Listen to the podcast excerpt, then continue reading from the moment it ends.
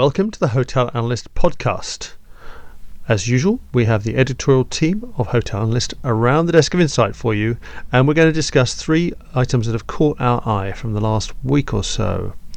So, joining us on the podcast are Andrew Sangster, our editorial director, fresh back from typhoon spotting in the Far East once more.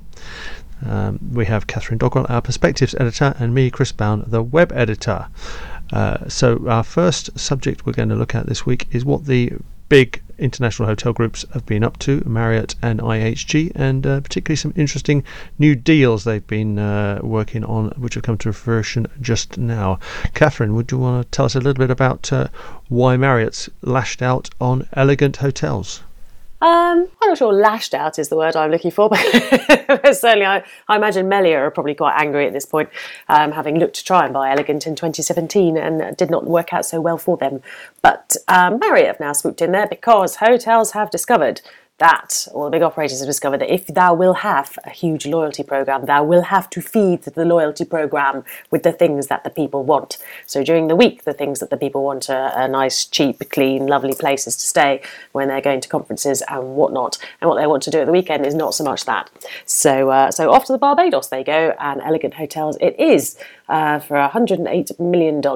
Um, good news for Elegant, uh, good news for Marriott, good news for loyalty members, um, particularly because the uh, airlift from the US has increased, uh, the budget airlift at least has increased to Barbados in time for Elegant to be able to compensate through the um, what was uh, something of a drop off in British guests who were slightly frighted by the site by the uh, exchange rate with the pound in recent years. Uh, they cheered up a bit recently because you know it's sunny over there and it's not sunny in the UK and that drives a lot of a lot of guests, particularly now Marriott Loyalty Program members. So yes, and uh, it's the latest in a series of these deals. We've seen IHG do a deal with Mr. and Mrs. Smith, adding some uh, really very charming hotels to their portfolio, with once again the intention of feeding the loyalty members. Come and stay with us. We have palm trees. Yeah, it's strange, isn't it? That some reason people don't want to spend their loyalty points at Holiday Inns in Reading. Um, yeah. Weird. um, network effect. That's um, Morgan Stanley analysts. That's what they described um, the elegant deal as. Um, and a further example of, and I completely agree with that analysis. Actually, it, it's just driving um, the the wider reach of the the the whole Marriott system, and the same thing is true as well with um, IHG and Mr and Mrs Smith um, to drive that. Now it's quite interesting. I, I, have I don't know the detail of the Mr and Mrs Mrs Smith program. It hasn't been divulge yet, but it, it's quite a different sort of scheme to most schemes. And Mr. and Mrs. Smith have a very um, unusual and very bespoke way of putting people into their into their system, um, and, and it's done on a property by property basis. There's no sort of fixed way of doing stuff. So it'd be interesting to know how um, the redeeming bit works, because one of the problems that you've had historically is where you've got a big redeeming property, i.e., it's a property property where lots of people want to go and spend their points, unless you've got a good deal with the with the loyalty scheme, as an owner, you can get royally stuffed by not having you know an adequate rate. So there has to be, and what has happened, and it's been uh, I've spoken to a number of owners who said this um, that the the the big uh, loyalty schemes have actually changed their approach here and been much more generous in terms of what an owner receives on redemption of the points. And I think this is just power, just um, just shows how powerful these loyalty schemes have been um, developing. One further point I think is worth making on this: there's there's a small bit of speculation. Well, oh, you know, we've we've seen Marriott splurge on um, Elegant, uh, and then um, within a day or so, they also spent over two hundred million dollars on uh, a lump of real estate at W in um, New York. Um, does this mean they're going back to that integrated model? No, very much not. And it's just the sort of capital recycling. I think what we will see a lot more of though that those smaller bolt-ons, which they were doing um, prior to the Starwood deal. So you know when we saw them pick up Protea, we saw them do deals like with the AC Hotels deal. I think we're going to see those very much back in vogue now. It's clearly Marriott signalling it's uh, um, it's digested Starwood and it's time to get out there crunching deals. And we're going to see more of this stuff as well from the likes of IHG um, and so forth. Now, then, we're going to turn our uh, attention to uh, an, another branch of operational real estate and co living, uh, as DTZ investors have teamed up with a um, developer of co living spaces in the UK called The Collective, and they reckon they're going to put together a fund to invest about 650 million pounds sterling in the sector. Catherine, do you want to run through a little bit more of the uh, the plans? Yes, that's exactly what they're planning on doing. They want to use the money to acquire or forward fund, uh, I think it's six to ten assets in uh, in London with a target gross asset value of one billion pounds over the ten year life of the fund. Um, we've had the collective speak at some of our events before, and a very interesting product it is too. Um, so, uh, so yes, co-living it's a thing because people uh, particularly investors have worked out that because everyone invests in uh, large cities it makes it somewhat impossible for the normal human to try and live in them um, and we've seen various hotel companies actually in, in recent months uh, including PPHE, invest in places for their staff to live. And this is becoming increasingly popular because they too have realised that people cannot afford to live where it is that they work. And this makes not only for sad staff, but also for sad city centres, frankly. Um, and uh, and trying to get around this, an increasing number of co living products which kind of tend to favour the idea that you may have a shared kitchen, so you don't need so many kitchens um, and tiny little bedrooms uh, for people to stay in. And it all works out well for everyone. People who normally wouldn't be able to afford to do anything other than living in a series of Fuel Me living rooms and or dining rooms can now live in their delightful city centre rooms um, at a reasonable fee. Mm, sometimes not so reasonable. Uh, I think it's been the problem in the past. Certainly, WeWork and their um, co-living product was seen as pretty much as expensive as living in the centre anyway. But you got free yoga, so no word on the buffet. But um, Yes. no, they live on its, they live on takeaways. This lot. There's no there's no buffet. They just live on takeaways. This, well, I'm sure. So I'm sure you can get a good deal with Deliveroo. But yeah. Um, yeah. So another interesting move in urban living. Um, one which, because it's got, I suppose quite small at the moment, has been getting um, liable to be successful. There are flaws with it, obviously. Mm. It, these one of the problems with some of these new emerging types of real estate have been the, the, the spivvy types promoting them in the past. I mean, the good news here is this is a proper blue chip fund manager, DTZ investors getting behind this, and it's a big old number. They're looking to raise a billion pounds with this. They've also got quite realistic IRR um, ambition, sort of eight percent to ten percent.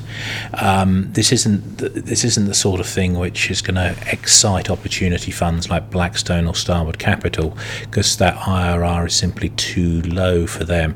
So I think all of this speaks very well to this being a long-term, um, steady um, and real thing that we're going to see much much more of. Um, and I think sometimes it's portrayed this co-living as as born out of the horror horror that is the current um, property market. But also, I think, well, that is true um, in terms of how costly, you know, buying a home is these days. That there's definitely and there's a dearth of uh, new supply coming on. That's true, but there's also a long-term um, trend towards um, wanting shorter-term contracts on behalf of tenants. They don't want to be locked into to stuff as they have been in the past. And actually, the traditional rental market hasn't been that brilliant at sorting that out because you know the standard uh, assured shorthold tenancy is sort of six months, maybe maybe even a year.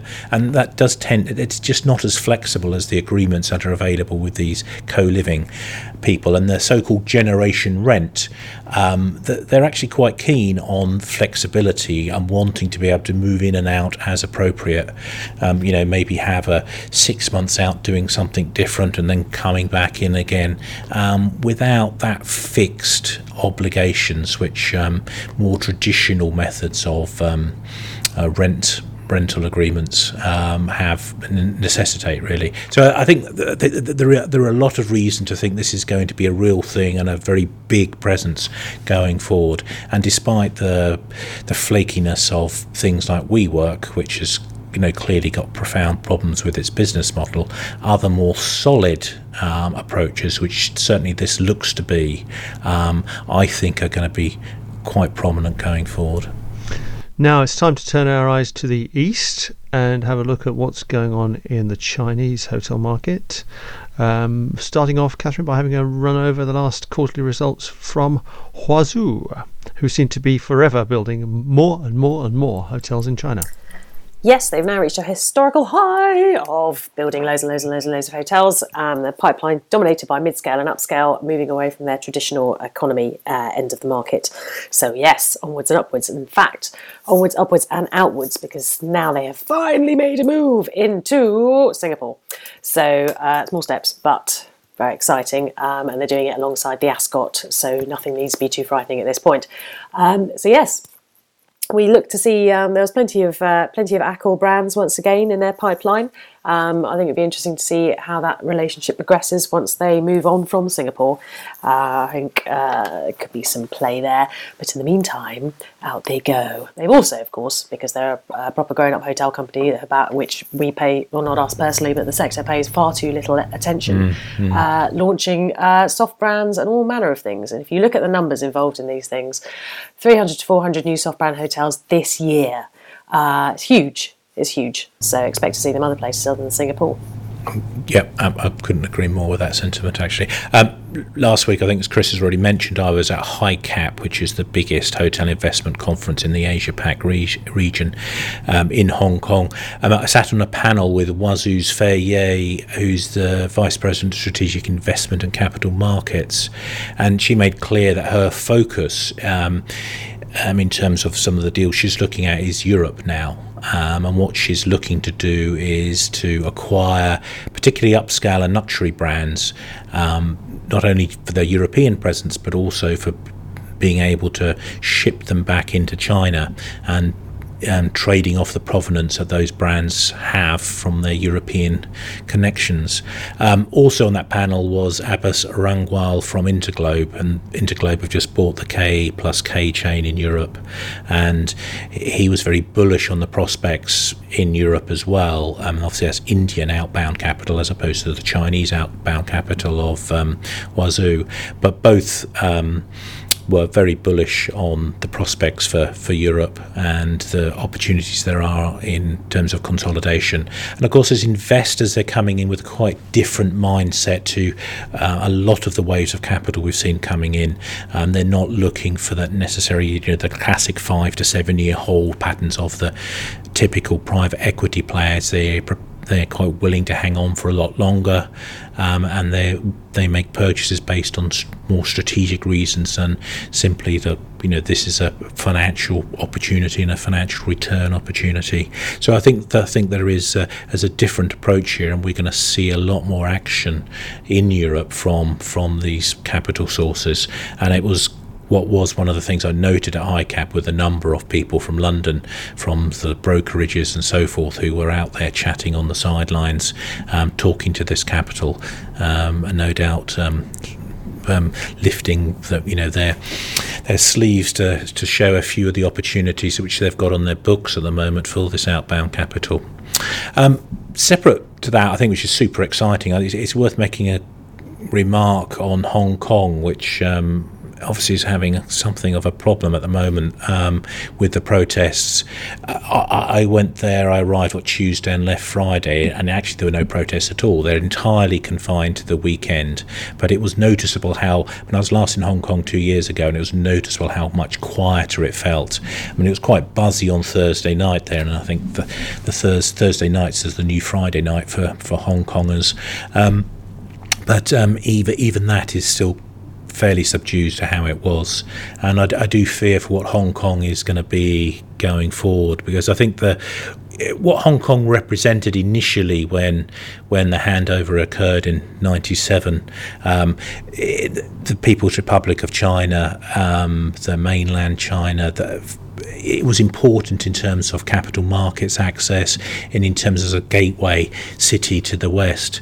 That PRC has much less need of that now. The growth of cities like Shanghai, Ningbo, Guangzhou, Shenzhen, which all have stock markets, well, certainly in the case of Shanghai, it's a much bigger stock market than Hong Kong's. Shenzhen's not too much shy of Hong Kong's. So that, that, that capital markets piece is less there now, um, and the gateway for foreign investment and so forth is much less now. Um, so, you know, the mainland China needs Hong Kong um, much less than it did.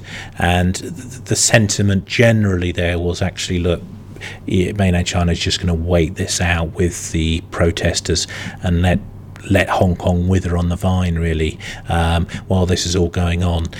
You know, there was it's sort of chatting um, on the sidelines. It was clear that there's a lot of um, um, police presence. In, there's a, the police presence is increasing. They're using stuff like facial recognition, um, picking off the protesters, and there's an expectation that gradually it will sort of die out a bit like the Gilets Jaunes in Paris. They'll just wait it out. We're not going to see a repeat of Tiananmen Square with the tanks going rolling in. Um, but in the meantime, of course, Hong Kong is suffering. Um, the hotels are suffering, but business and trade in general is suffering. Retail is spectacularly down in Hong Kong now, um, and Hong Kong, I think, is is going to be, unless something radical happens in the in the next few months, is going to be a shadow it's, of itself um, for the longer term. And it's very difficult to see how Hong Kong's status, with having this this this one country, two systems, and it being the second system, um, you know, why does the PRC need a second system? Um, it could just start turning Hong Kong into uh, the same system it's got everywhere else. Ooh, and on that scary note, it's time to finish this week's podcast. So uh, thanks for staying with us. We'll see you next time. Bye for now.